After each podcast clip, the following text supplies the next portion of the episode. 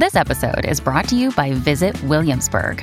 In Williamsburg, Virginia, there's never too much of a good thing. Whether you're a foodie, a golfer, a history buff, a shopaholic, an outdoor enthusiast, or a thrill seeker, you'll find what you came for here and more. So ask yourself, what is it you want? Discover Williamsburg and plan your trip at visitwilliamsburg.com. As expected, the Saskatchewan government has tabled legislation which invokes the notwithstanding clause in order to implement their gender and pronouns policy schools in Saskatchewan. Essentially, then, uh, those under 16 would have to have parental consent before they go by a different name or referred to uh, with different pronouns. Now, this was something that was likely to end up uh, being challenged before the courts. And in fact, there was uh, an injunction granted by a judge at the end of September which paused the government's policy. So Saskatchewan's Premier Scott Moe responded to that by saying he would invoke the notwithstanding clause, which is what they did today. One of the highest priorities, if not the highest priority of every uh, every parent across this province, is the well-being of their children uh, Mr. Speaker. Uh, and that's precisely uh, who we have said on the floor of this legislature in the rotunda that uh, this government is listening to as we find our way into this House uh, to pass uh, this piece of legislation that up until now has been a, a policy that was in place until recently, Mr. Speaker. A policy also that I would say was in place in a number of school divisions, either by policy or by practice across across the province, Mr. Speaker. And so most certainly this most certainly this government uh, is going to uh, ensure that we are doing all we can to support parents, support families, so Mr. Speaker, whether it be uh, with their involvement in their, their child's education, their child's school, their child's classroom. Mr. Speaker, or supporting uh, those children as well with the, the mental health and all too often subsequent addictions challenges that we have uh, in many of our communities across uh, Saskatchewan and across Canada. So there's already been a lot of debate around the policy itself, but now we've got a new layer to that debate. The use of the notwithstanding clause. Is it appropriate to use here? Is it appropriate to use ever? Section 33 of the Charter of Rights and Freedoms outlines the notwithstanding clause, so it is a part of the Charter but should it be there? There's a new paper out from the Macdonald Laurier Institute called When Rights Clash, the Notwithstanding Clause in Saskatchewan's Pronoun Policy. Makes the argument that this is the kind of situation the clause was designed for, that it's entirely legitimate uh, for legislatures to make use of it. Uh, joining us to talk more about it is the uh, author of this piece, uh, Dave Snow, an associate professor at the Department of Political Science at the University of Guelph. Professor Snow, great to have you with us here. Welcome to the program. Thanks. Pleasure to be here. Let's start with kind of the overview and what people need to know about uh, Section 33 of the Charter, the notwithstanding clause. I think Canadians largely have a kind of a general understanding of what it is, but what do people need to know about it, first of all? Uh, well, I think the first and most important thing that Canadians need to know is that it is part of the Charter of Rights and Freedoms itself. It's Section 33 of the Charter of Rights and Freedoms, and it permits uh, legislatures to um, declare that uh, uh, an act or a portion of an act uh, will operate notwithstanding certain charter provisions for a period of up to five years, and then after that, that can be reenacted. So the two most important features of the notwithstanding clause that I think often get lost is first and foremost that it is a legislative not an executive instrument. That is to say, it's that the premier cannot simply say, I'm invoking the notwithstanding clause and it is invoked, but that it needs to be incorporated as part of a bill and go through the normal hurly burly of, of legislative um, debate. Uh, and the second thing is that, well, it is the language of the notwithstanding clause. The language of the charter says uh, that it, it uh, shall operate notwithstanding certain provisions in the charter. Uh, the, the, charter itself is written in very, very broad language, um, and all rights are subject to reasonable limits. So, 41 years after the Charter of Rights and Freedoms uh, has come into being in Canada, what it really means to invoke the notwithstanding clause for a legislature is not to say most of the time. We disagree with these rights per se, right. but we disagree with the judicial interpretation of these rights as has occurred primarily by the Supreme Court of Canada uh, over the last 40 years, or we, we disagree with the expected judicial ter- interpretation of rights based on Supreme Court jurisprudence. Right, and, and it's also worth noting. I mean, it, it is limited in its application, so it's it's about certain sections of the charter, rulings that might fall under certain sections of the charter. Yeah, so it is it is only limited to certain sections of the charter.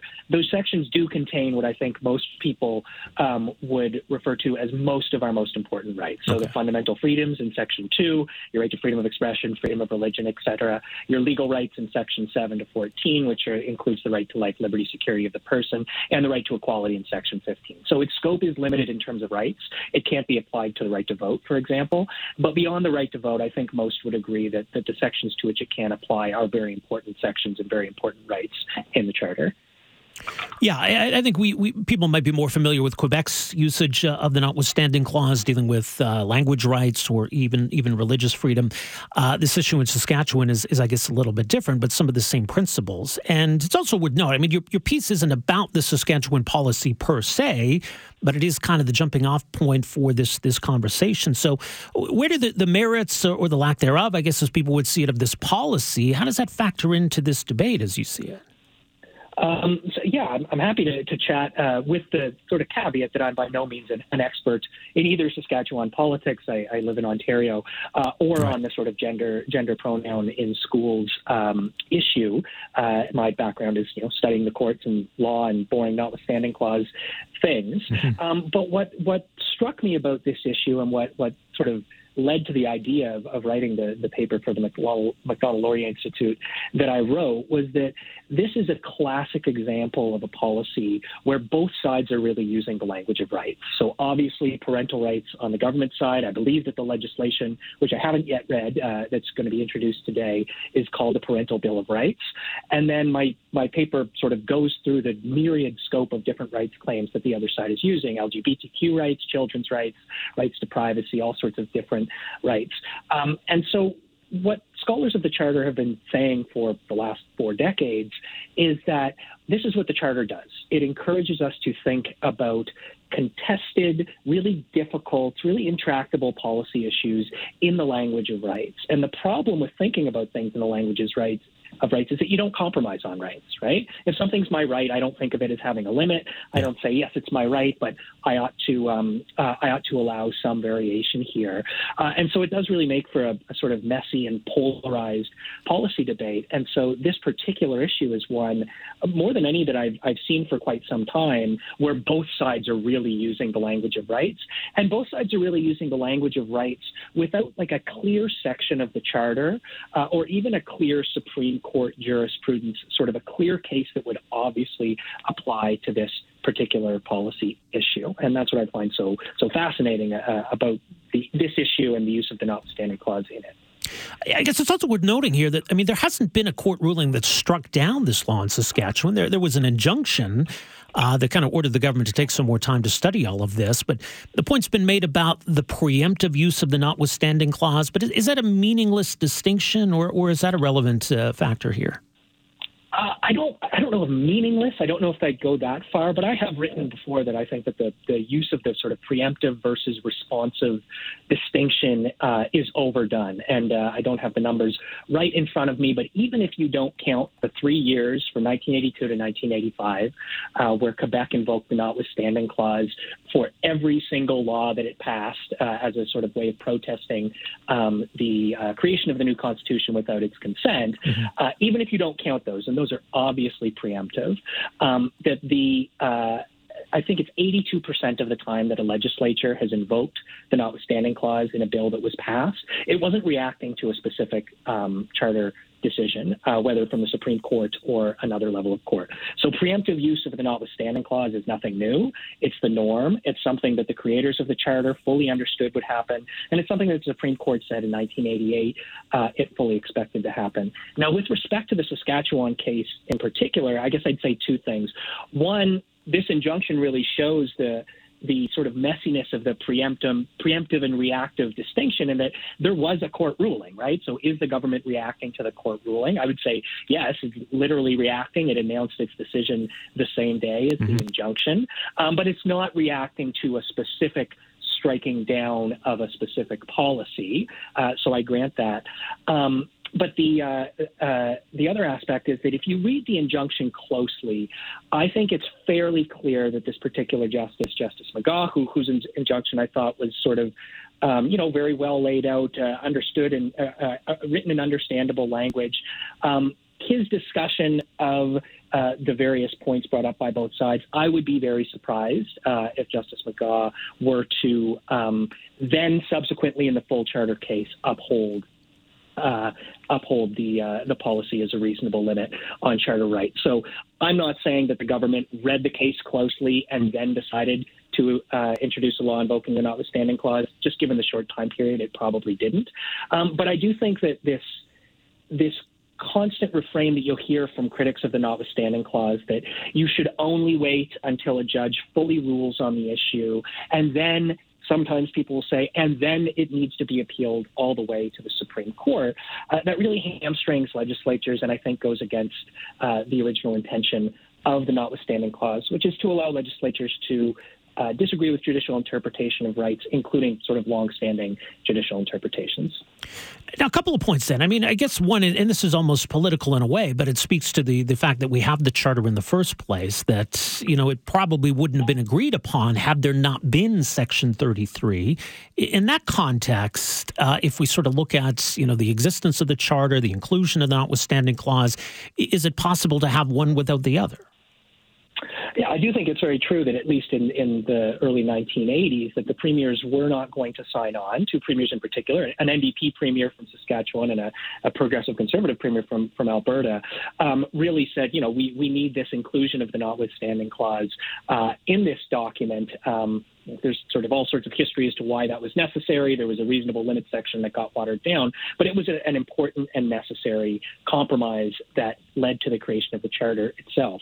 Now, having said that, there are again many critics of the notwithstanding clause who I think I, I saw the term in the Globe and Mail recently referred to it as a grubby last minute compromise. And, and actually right. looking at the historical evidence, the documentation, the memoirs of the premiers uh, and the um, political officials who were involved, uh, this was not not something grubby. It was not something last minute. It was debated for several years. It sort of drew from language from the 1960 uh, Bill of Rights, uh, and uh, and was something that you know these premiers, of various different political persuasions, uh, had very good reasons to be um, uh, to want to be able to have uh, a safety valve, if you were, to be able to legislate um, on areas that they were worried the judiciary would go beyond. And it's not sort of your simple sort of a socially progressive judiciary today, and you've got conservative premiers who want to push back. That has seemed to be the most common use of the notwithstanding clause recently. But for example, Saskatchewan uh, Premier Allan Blakeney was really concerned that a, a, future court, as the Supreme Court almost did in 2005, uh, would strike down bans on private health insurance, uh, which he saw as sort of instrumental to the maintenance of, of Saskatchewan and Canada's public health care system. So the idea of there are certain rights, there are certain values, there are certain policies that are not protected by the Charter, and we want to ensure um, that some future uh, judiciary will not be able to put those policies sort of beyond the realm of legislative authority. Uh, that was a really, you know, deep, deep aspect of political thought that led to the inclusion of the clause in the Charter. Right, and I think that you know the, the other side of that argument though is that it's it's not so much a safety valve as it you know it's it's an out clause that we have the the charter that exists to put parameters around the kind of legislation that governments can exist to say it must exist within these confines of protecting rights, and then we have Section thirty three that just kind of renders all of that moot if governments so choose. So what about that argument that it contradicts the very nature or point of having constitutionally guaranteed rights? Well, I think that the, the I mean, I do think that is a, a, an argument that, that is, is common and and, uh, and and worth engaging with. But I think the very first section of the charter says, you know, these rights are subject to reasonable limits, uh, demonstrably justified uh, in a free and democratic society. So even without the notwithstanding clause, we have a constitutional document that recognizes our charter is all of the rights within it are subject to reasonable limits. Mm-hmm. Now, those limits tend to be determined um, by courts and by the Supreme Court of Canada, um, but the fact that these these rights themselves have limits shows that that it is um, you know, not beyond the pale um, for someone to say, I'm going to disagree with this particular uh, judicial interpretation of rights. And I think that, you know, I could, we could go through the list of the notwithstanding clause and I could say, here are the policies I like and here are the policies I don't like. Uh, but I certainly think, even looking at the, I think it is now eight bills that have been introduced in the last five years by four different provincial governments invoking the clause. Um, these are not, you know, uh, taking away the right to vote, uh, taking away your right to um, uh, protest government policy, what we think of as sort of our most foundational rights. And that is not to diminish either side of the debate in the gender pronoun policy, um, but they are typically, even in the uses that I myself uh, am not fond of, they're involving reasonable disagreement, uh, different interpretations of rights, different ways of, of weighing different rights. And so, given the extent to which uh, the Charter has been interpreted in many instances on many policy issues, well beyond what uh, what anyone expected, as, as as one might expect 40 years down the line. We weren't thinking of everything back in, in 1982 that could possibly come in the future. Um, that it is reasonable to say when we are invoking the notwithstanding clause, when a legislature invokes the notwithstanding clause uh, to disagree with judicial interpretation of rights, um, it is not saying we don't care about any of these rights in the Charter. And I do think the relative infrequency of the clause being invoked uh, speaks to that. It's not, we have not seen the Ontario government, the Saskatchewan government insert the notwithstanding clause into every single bill uh, or anything like that. It is still quite infrequently invoked. Well, the paper's online, as mentioned, macdonaldlaurier.ca, and uh, this debate, I'm sure, will continue. But we certainly appreciate your insight and perspective uh, on all this, Dave. Thanks so much for joining us here this afternoon. Thanks for having me. Okay, there you go, Dave Snow, uh, University of Guelph, Associate Professor of Political Science. Uh, this piece for the Macdonald Laurier Institute. You can find it at macdonaldlaurier.ca. So I think it ramps up the stakes of this debate. Like when, when governments use the notwithstanding clause, it does come across as an admission that, yeah, what we're doing violates rights or violates the charter, but we're going to do it anyway. And if that's how it's going to come across, and you feel like what they're doing here, or you feel what Quebec has done has been unfair to religious minorities or language minorities, then it does ramp up the uh, the emotion in the debate. It's a bit of a moot point in a way, though, I would argue, because what are we supposed to do? It's part of the charter. We want to eliminate the notwithstanding clause, well, that means changing the Constitution. And that's a whole other can of worms. So, would it ever be realistic that we could get to that level, that bar that, that has to be clear to change the Constitution only for this? I don't think so.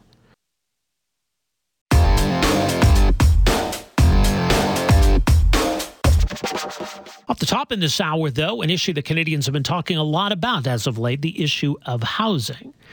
And uh, the prime minister, in fact, was in Yellowknife making a, a, housing announcement. And we've seen a lot of those, but feels like we're just kind of tinkering on the, the edges here. And we're not really addressing the fundamental problem. And it's now a big one where supply and demand are completely out of balance. And so it's no surprise that we've seen uh, housing costs significantly escalate.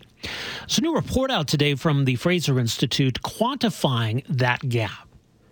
And it's easy enough, I suppose, to look at Canada's population, how much we're adding to the population each year, and how many homes we're building. We've got the people, we don't have the houses. Our population grows, our housing stock is not keeping up. So that gap is continuing to expand. And in fact, it's now at its highest point in the past 50 years. So that's a big problem and not one that's going to be easily fixed. Joining us uh, to talk more about this report, very pleased to welcome in the program here this afternoon. Its author, Josef uh, Filipowicz, is a senior fellow at the Fraser Institute, fraserinstitute.org. Josef, great to have you with us here today. Welcome to the program. Thanks for having me on the show. So first of all, let's let's talk about what it is you're measuring here, and I, I guess this is straightforward enough that it's uh, we can look at how fast Canada's population is growing. We can look at how many homes we're building each year. So it's kind of a, a straight uh, comparison between the two. Yes, exactly. What we did was we compared um, annual population growth, so the change in the number of people living in Canada every year, with the number of homes completed every year, so the amount of homes we built. Uh, and what we find found is that um, you know the, the, the the you know the gap between demand and supply is not just bad. It's not just getting. It's not just you know worsening with every single year. It's it's it's growing at a pace that we've not seen before. So last year, pop, Canada's population grew by about a million people, but we only built about 220,000 homes. Wow. Um, so so that gap is is is historical. Yeah, that's a pretty huge gap. Uh, so we can look at these trends then, and we can go back over previous periods of time. Uh, like, how do we compare now to where we were at, you know, five years ago, or ten years ago, or even even further back? So between uh, 2018 and 2022, which is the last five years of, of data, um, the population grew by an average of about 553,000 people per year uh, while only about 205,000 homes were built annually. So, so that's a ratio of about two and a half to one. But back in the 1970s, it was closer to, to one to one. In fact, um, uh, we, we not only built um, you know more than 200,000 homes a year in the, in the 1970s, but um, it, our population growth was roughly in the 300,000 range, some uh, very often qu- uh, quite a bit lower. So a lot closer to one to one then than than is the case now. Um, so, so I think it's just jarring that we build the same, or, or actually in, in some cases, some years less housing than we did in the 1970s now. Um, yeah. uh, even though our, you know, our population is about a third bigger than it was then. Yeah, that's that's pretty shocking. So, how did it get that way? I mean, you know, there there are two sides to this. The the population growth is a little more I guess straightforward, and part of that is is policy choice in terms of you know how many newcomers uh, Canada welcomes each year. But I guess the question about why we're only building a certain number of houses each year that that's a little more complicated, I would imagine. Well, absolutely. Um, it's uh, this is a multifaceted crisis, and, and, Canadians are right to demand solutions to it. Right, um, all governments have policy levers that affect both the demand for housing and, and also the supply of housing. Um, and and you know on the ground, municipalities determine the uh, the kinds of homes uh, that we have and how many of them are allowed to be built. Uh, but then you also have the, the federal government that, that's primarily responsible for, for population growth, notably through immigration policy. And it's not very often that these two levels of government, you know, coordinate on these matters. So, so what we're what we're seeing now is is really, you know, a, a weak point in our federation that's that's that's really coming to a head these days. And I mean, it's not as though we just woke up to this situation. I mean, it's it's as bad as it's ever been, obviously, but it, it does seem as though we were headed in this direction. Like it, in hindsight, I guess uh, maybe we would have been better off trying to address this crisis five or ten years ago than than wait until now. I, I couldn't agree more. I mean, it, it, unfortunately, things you know really have to get bad for for. I mean, the fact that the federal government is now is now talking about this issue, despite the fact they don't have the strongest levers when it comes to housing supply, the fact that it's become their problem, uh, I think is is is a testament to how bad things have gotten. Right. This is not this is not a local issue that's manifesting itself in certain years and in certain cities like say Toronto or Vancouver. This is a this is a national problem and and unfortunately, um, you know, it, it, it, had to get to this stage for, for all three levels of government to start talking about it. So so now the next step is they have to coordinate to to get more homes built or, or to just you know uh, manage this gap between between uh, supply and demand. Well, that's that's the big issue. I mean, it's it's basic economics, but uh, you know, it's hard to get uh, affordability when we've got supply and demand so out of balance. And I know governments are trying to tweak all of this with various various policies, but I guess unless we can address that fundamental imbalance, we're really not going to get these these prices under control, are we? No, absolutely not. I mean, uh, with, with you know every every new policy that's introduced because of course there's there's there's there's impetus now to introduce new policies it's really important to ask of, of each proposal. Um, you know, does it restrict supply? Does it does it juice demand? Because if it does either of those things, it's it's not going to solve our problem. In fact, it's going to make make things worse. Are you seeing any signs that we're turning a corner here? That that policymakers are, are waking up to this this crisis? Like, is has there been any sea change here in terms of actually seriously trying to address this? Well, I, I certainly think that at least on the communications front, we're seeing a lot more. And, and, and, and you know, in fairness, we, we are seeing a lot more policy activity. There's been a flurry of, of, of activity, especially at the provincial level in, in Ontario. And, and it looks like that's going to be the case in, in BC soon. But, but, you know, governments are starting with a, with a, with a real lag. Um, the problem is enormous and, and, you know, it's, it's getting worse. That's what the data are showing. So, so unfortunately, um, you know, it's, it's certainly good that that more attention is being brought to this problem. Uh, but I think that we're still in the tinkering mode when when what's really needed is a big bang when it when it when it comes to policy solutions.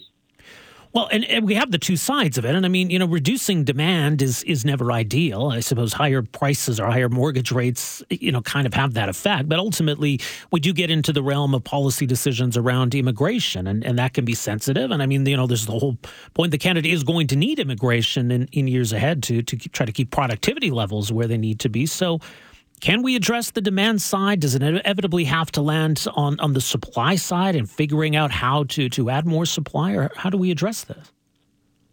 Well, I think you know at its root, this this gap is caused by governments not communicating. We're we're now in a situation where the, the federal government has the most direct control over housing demand, while provinces and municipalities have the most direct control over housing supply, and, yeah. and unfortunately they, they don't coordinate. So I, I think whatever you know whatever approach is taken, um, there needs to be there needs to be coordination because you know if if if there's going to be changes to you know for example um, uh, like a, or, or, not not just immigration but but um, like home building policies all the like the plans the long term plans that that provinces and local governments put together to get homes built they're going to have to take into account long term growth and, and and and on the federal government side they're going to have to, make these numbers predictable because we've seen huge increases in the last five six years and there's no way that these increases are reflected in local government's plans. So I think it's it's essential that uh, whatever is whatever whatever option is taken, all governments need to be on board and, and, and aware of what each other are doing because otherwise they're just going to be at cross purposes.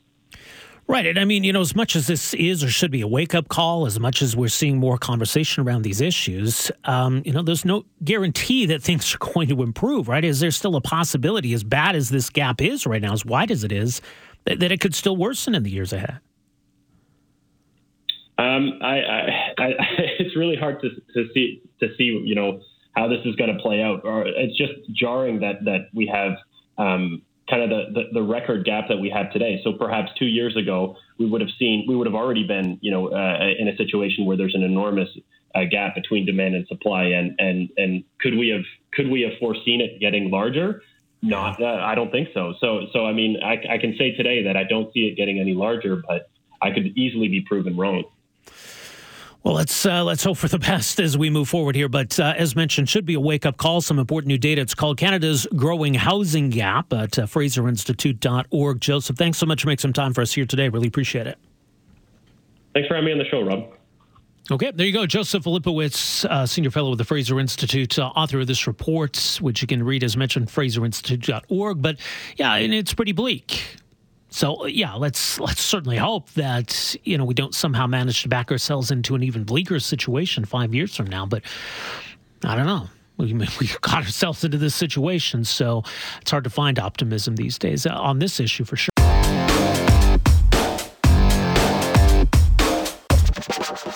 New report out today from the Clean Prosperity Institute looking at how Alberta can be a player an important player in a decarbonizing world. And the assumption, maybe going into this, is that Alberta is uh, an oil and gas economy, a fossil fuel economy, and that we're going to be left behind when it comes to a, a, a decarbonizing world. But this report says that's not the case.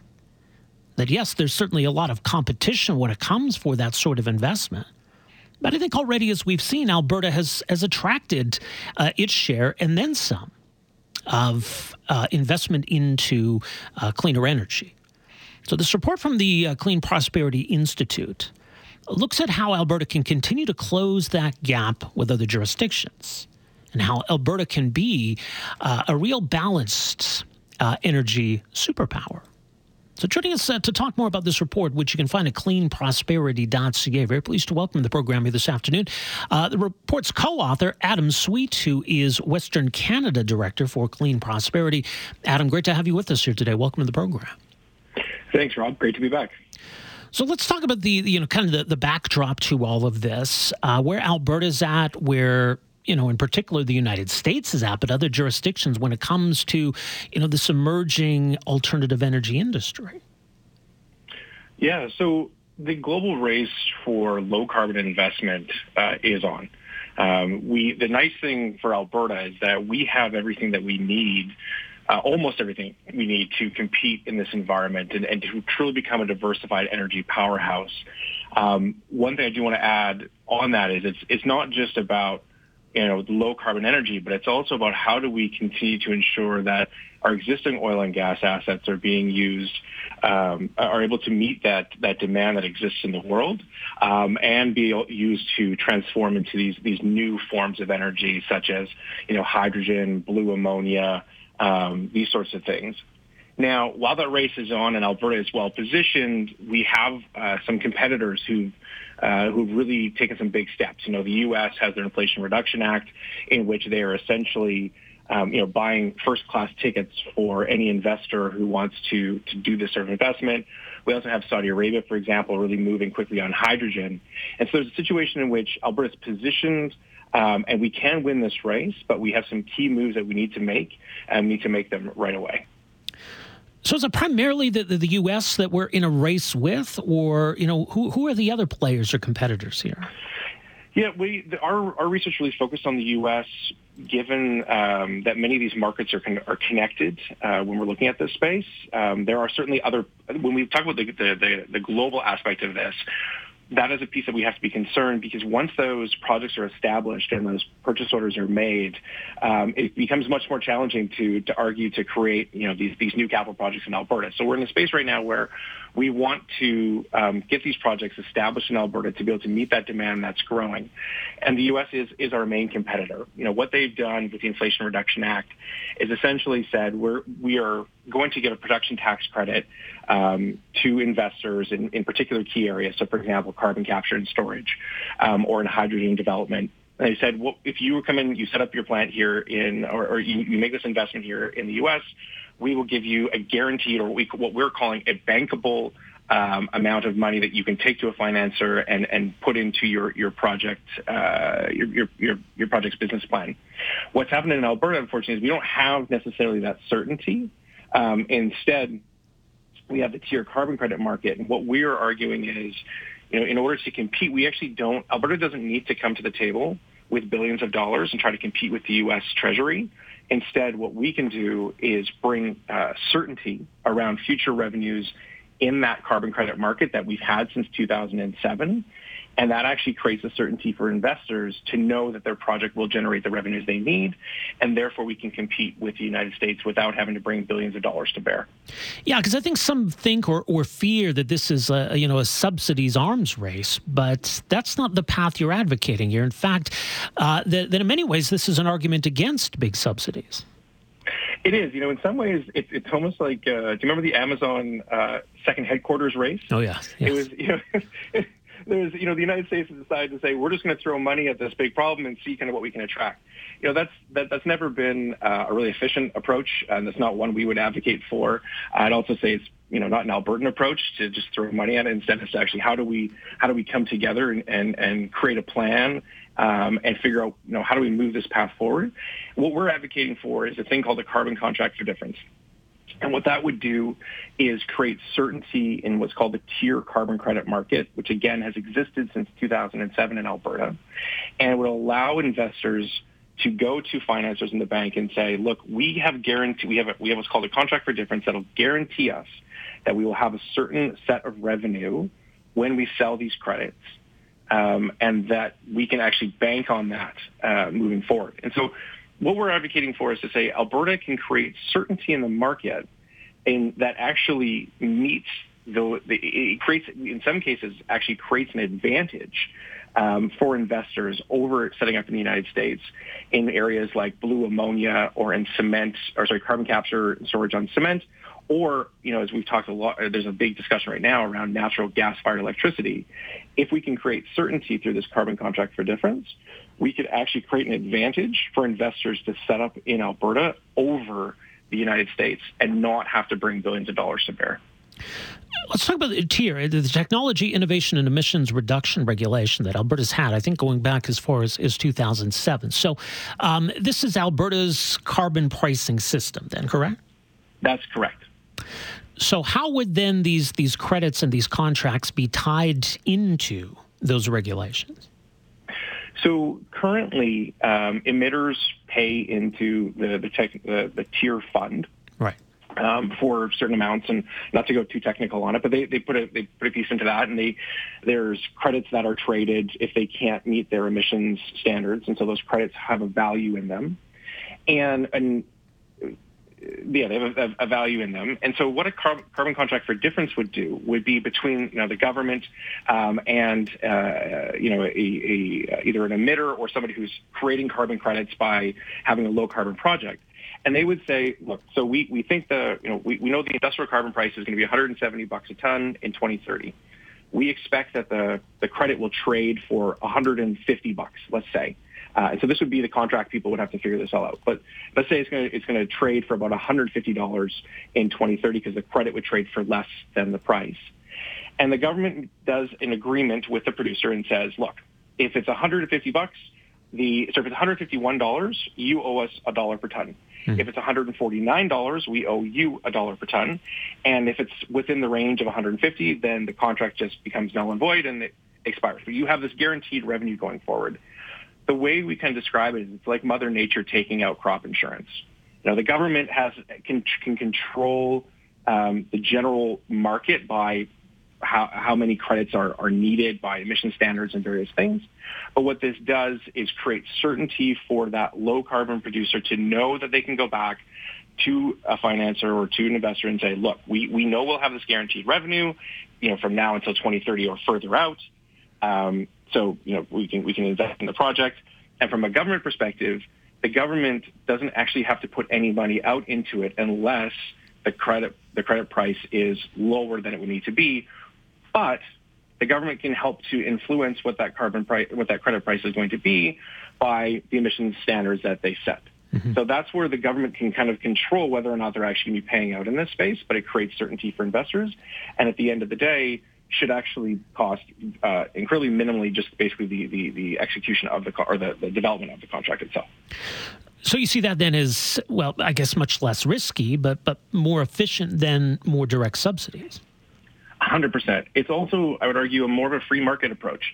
You know, this is not about government giving out handouts. It's not about government providing incentives um, that are, you know, cash based. This is instead saying, look, we've created an even playing field um, for everybody to be in here, but we know that there's a lot of questions about the industrial carbon price. There's a lot of questions about the future. So we are going to engage in agreement with you, you know, energy investor, and say, look, um, we commit that we're not going to change things in this particular period of time. We're not going to influence this market negatively in this period of time. You can go and get financing and develop your project. And by the way, you'll actually make more money doing it here in Alberta than you will in the United States. And we can do that in a way that's not actually costing taxpayers uh, money like they're doing in the United States or in other places around the world. So, can Alberta do this more or less on its own, or does this require a, a role for the federal government? So the federal government announced in the, the most recent budget that they were going to do some consultations around uh, carbon carbon contracts for difference. Um, our view is they they were supposed to launch those consultations. They're they're still kind of being held up. So we're actually going to have uh, a webinar here next week. People can take a look on cleanprosperity.ca and, and see more details on that. Where we're going to talk about the consultations and essentially what industry and interested people can do. But our main push is to say that you know if we can do it from the federal government with um, kind of a broad-based approach as opposed to um, you know specific province by province, that would be the most efficient way to do it. Um, also, the you know the the the, the you, if you create that project from a federal perspective, um, it just makes it more stand. It'll be more standardized across the country. So we're pre- we are we are advocating for the province to to work with feds and to say, look, we need to push this forward. This is important. We know that there are, a number of projects um, in Alberta that are ready to go tomorrow if they could get certainty through a carbon contract for difference. So we're calling on the provincial government to to work with the federal government and advance this these contracts for difference. And if they can't, or if that's not going to be possible, to then look to implement a provincial program itself, um, which could be you know backstop using the tier the tier revenue, for example. But back to what we talked about at the outset, Adam, what's the risk of, of not embracing this opportunity? What's the risk of the status quo or, or allowing other jurisdictions to pull further ahead of us? So, you know, when I look at the future of Alberta, I look at it as a, a place that continues to be a globally a global diversified energy powerhouse. And so while that means that we need to continue to develop our oil and gas resources and get the best price for market, or sorry, best price um, and, and, best access to market for those existing resources, the reality is that we know that um, you know there there will be a decline in demand uh, for oil and gas, and there's going to be an increase in things like demand for hydrogen, sustainable aviation fuel, um, and other other things such as that. And so we want to ensure, I, I would like to see a situation uh, in which Alberta is helping to set the price, the global price for those new, for those new forms of energy. Um, and, you know, we, we, not just to meet our emissions reduction, but actually to be able to, to be market leaders in this space not just for revenue, but also for, you know, we, we develop, we have some of the, the best talent in the world um, in this, in, in these sectors. And I'd like to see Alberta be able to lead the way in um, the development of that technology and be able to, you know, sell our, our, uh, our expertise um, around the world and help the rest of the world develop these, these technologies as well. Much more is mentioned, cleanprosperity.ca. Adam, thanks so much for making some time for us here this afternoon. Appreciate it thanks for the opportunity. Have a great day. You too. There you go. That is Adam Sweet, uh, Clean Prosperity's Western Canada Director based in Edmonton, the co author of this report, calling on the Alberta government to, to take what it already has with the tier regulations. Uh, and use that as the starting point for carbon contracts and credits, which they say is a much less risky and a much more efficient way of encouraging this kind of, of investment and innovation.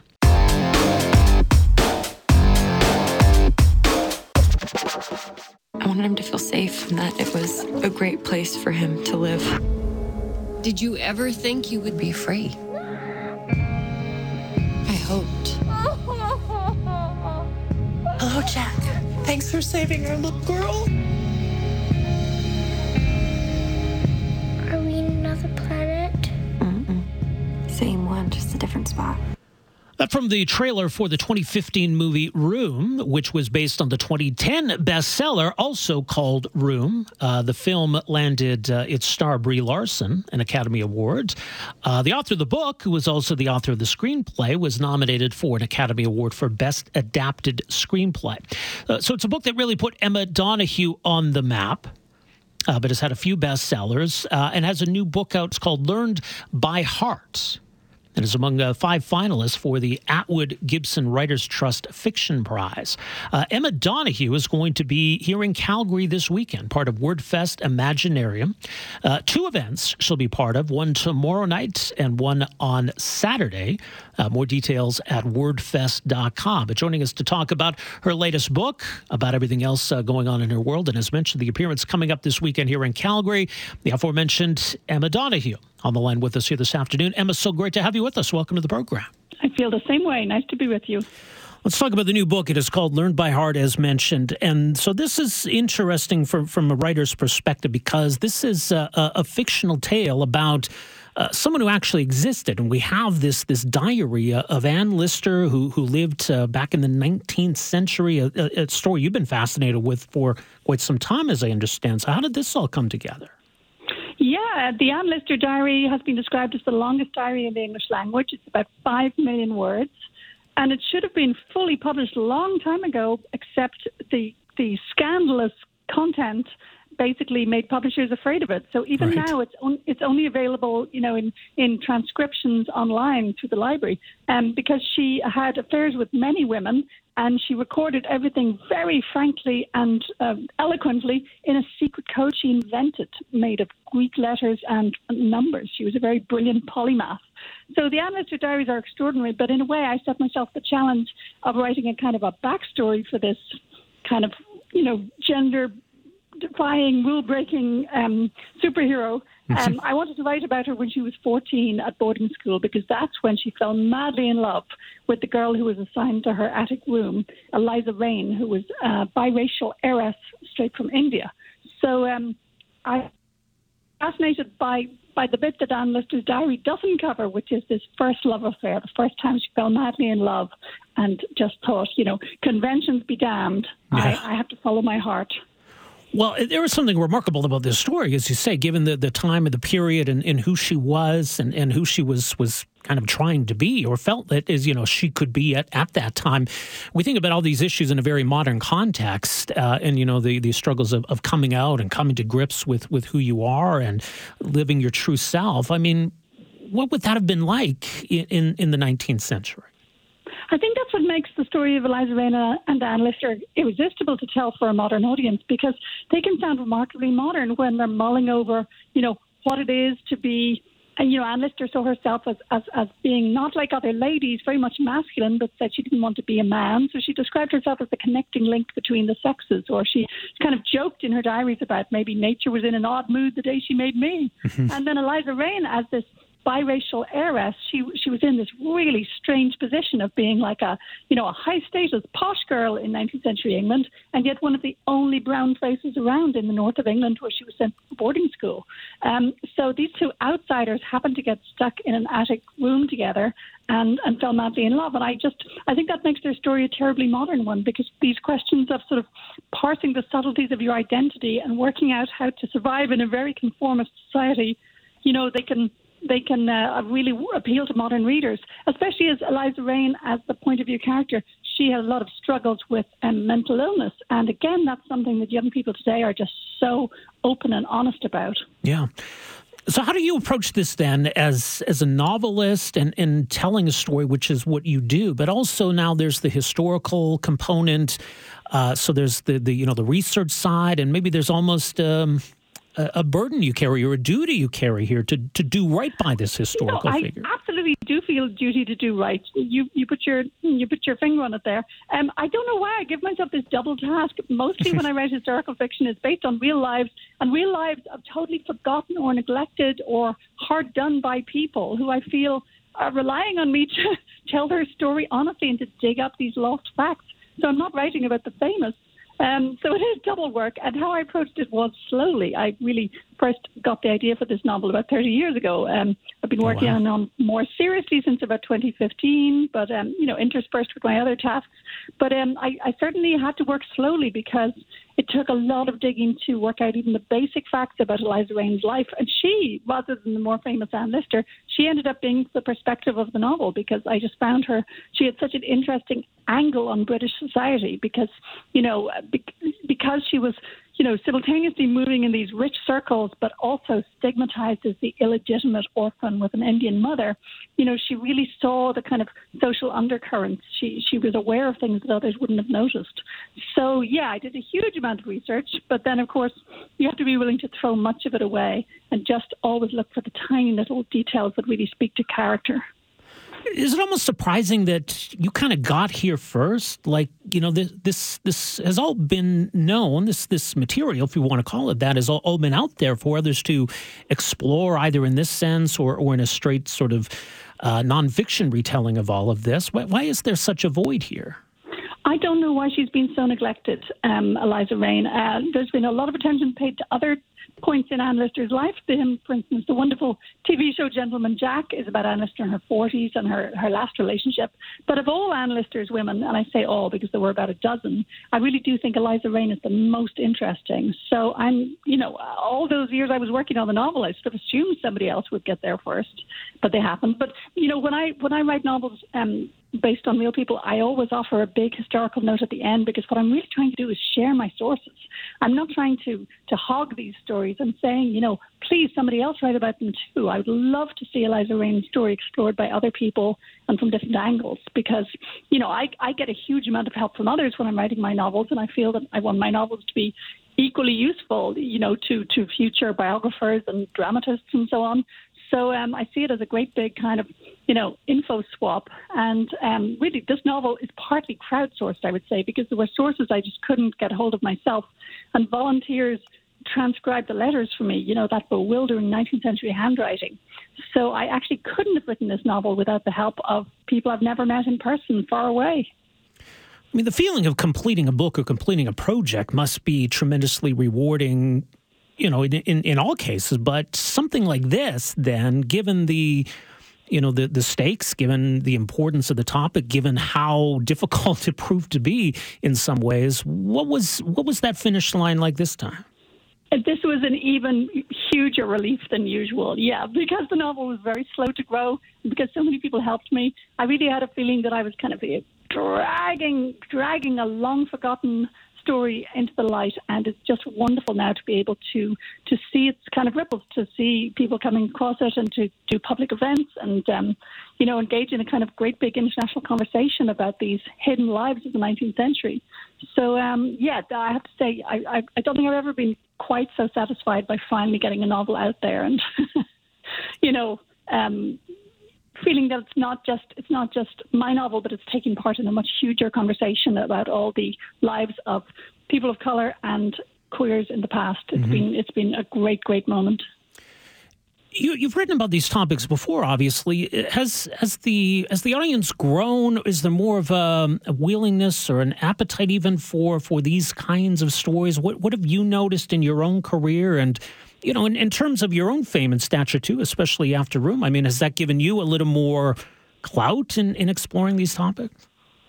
I guess so. Um, it, it's hard to tell. Uh, I think in my own case, the big difference was since Room, my books get more readers. So more people are just willing to take a chance on whatever strange story I've dug up um, right. because perhaps they enjoyed Room. Um, so it certainly helps me, but also, as you say, there's been a big social change. Mm-hmm. I mean, I know the the Gentleman Jack TV show, the wonderful British writer Sally Wainwright was trying to make that show for about 20 years and just could not get it funded. And then there was kind of a magical moment, and um, when suddenly it was considered like, oh, this could be of wide main, mainstream interest. And I think we all like to write that are different from our own. People are not just looking for echoes of their own lives or, you know, their own con- con- conventions. Um, I, I, think people have a hunger for for what's hidden, what's different, what's remarkable.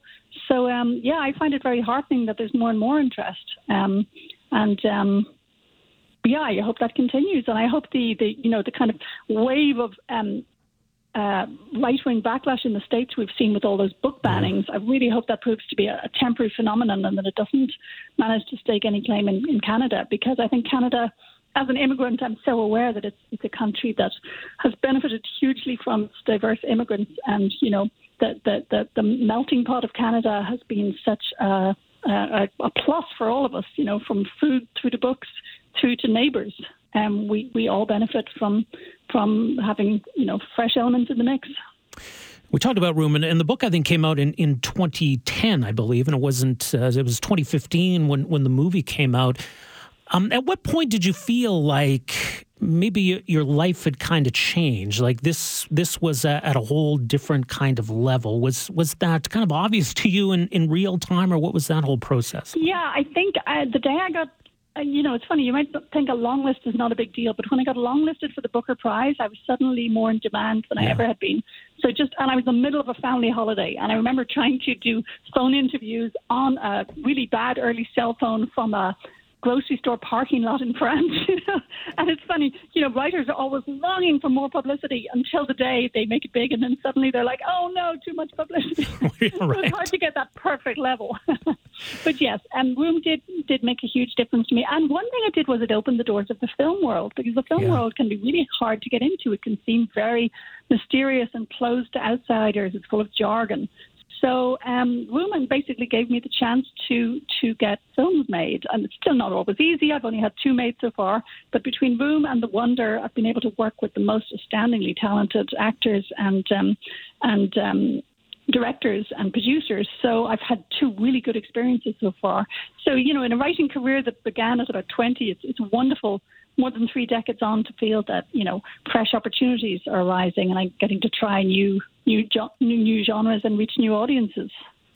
Is is it more freedom? Is it more pressure? Is it is it both? Maybe both of those, I suppose. But I, my publishers are great. They've never said us. They've never said write a sequel to Room or write right. something like Room. I mean, they may they may they may hope for it, but right. no, they they don't tell me what to write. And uh, mostly, I perceive it as more freedom. Actually, yeah, yeah. Um, but you know, the the big thing is that I've been able to write full time since I was about 23. So that to me is a big luxury. So you know, room didn't make any difference there. I was already living my very best life, getting to do this stuff full time. You know. Absolutely.